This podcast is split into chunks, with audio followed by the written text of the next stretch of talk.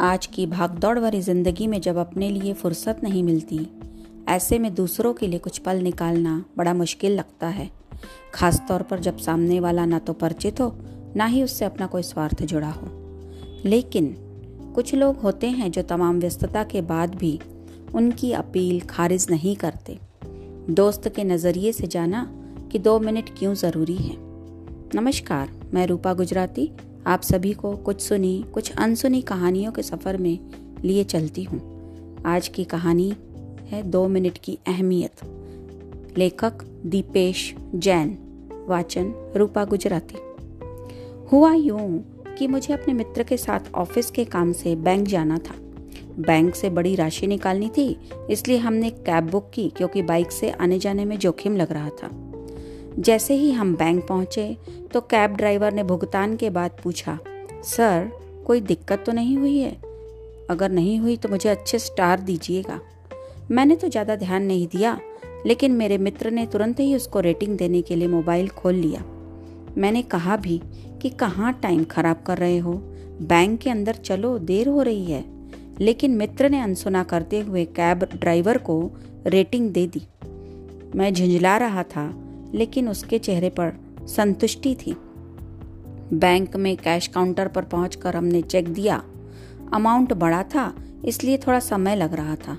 इतनी देर में कैशियर ने हमसे बड़ी विनम्रता से प्रतीक्षा करने का आग्रह किया।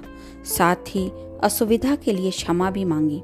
कुछ और देर लगती, देख उन कैशियर महोदय ने हमें इन्वेस्टमेंट प्लांट के बारे में सॉरी इन्वेस्टमेंट प्लान के बारे में जानकारी देनी चाहिए। मुझे तो रुचि नहीं थी, लेकिन मेरे मित्र ने धैर्य के साथ उनकी बात सुनी और उस पर विचार करने का भरोसा दिया। रकम गिनते समय कुछ नोट भी हमने बदलवाए। जब हम संतुष्ट हो गए तो कैशियर ने एक बार फिर आग्रह किया कि, सर, आपके पास फीडबैक फॉर्म का लिंक आएगा, प्लीज़ आप ज़रूर फीडबैक दीजिएगा। ये मेरी नई जॉब है और आपके मार्क्स मेरे लिए बहुत अहम होंगे। मेरे मित्र ने कहा, जी ज़रूर। वापस आने के लिए हमने फिर से कैब बुक की। कैब में बैठते ही मेरे मित्र ने फ़ोन निकाला और मेल आईडी पर आया लिंक दे खोल कर देखने लगा, जो कि फीडबैक फॉर्म में से था। मैं समझ गया कि जनाब ने कैशियर की बात को सीरियसली ले लिया है और पूरे दस सवालों के जवाब देने के साथ अपनी महत्वपूर्ण राय भी देंगे। मैंने तंज कसा, यार, टाइम पास ही तो करना है तो हमसे ही बात कर लो। ये कहाँ फॉर्म भरने बैठ गए? इस पर मेरा मित्र मुस्कुरा दिया। उसने कहा, यार, दो मिनट निकाल कर किसी का भला हो सकता है तो उसमें क्या बुराई है?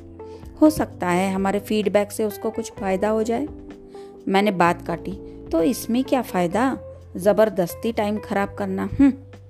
वो बोला, मान लो अगर उस कैब वाले ने ठीक से गाड़ी ना चलाई होती, वो हमारे साथ बुरा व्यवहार करता या फिर वो कैशियर हमसे रूखा व्यवहार करता या हमें बेवजह इंतज़ार कराता तो? तो क्या? ऐसे लोगों की तो मैं तुरंत कंप्लेंट करता हूँ। बिल्कुल ठीक।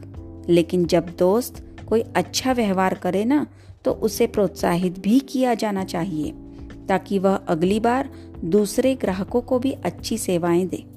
मैं ये नहीं कहता कि किसी का मन रखने के लिए आप उन्हें फाइव स्टार दे दो या उनकी झूठी तारीफ़ कर दो। लेकिन अगर अब वाकई हम उसकी सेवा से संतुष्ट हैं तो हमें फीडबैक देना चाहिए। और नहीं है तो भी देना चाहिए, ताकि उस कंपनी को अपनी कर्मचारी की कार्यशैली के बारे में पता लगे और वो उसमें सुधार कर सके। इसका फ़ायदा घूम फिर कर हम जैसे ग्राहकों को ही मिलना है। इसलिए दो मिनट निकालना कोई बुरा सौदा तो नहीं। मित्र का नज़रिया मुझे चौंका गया।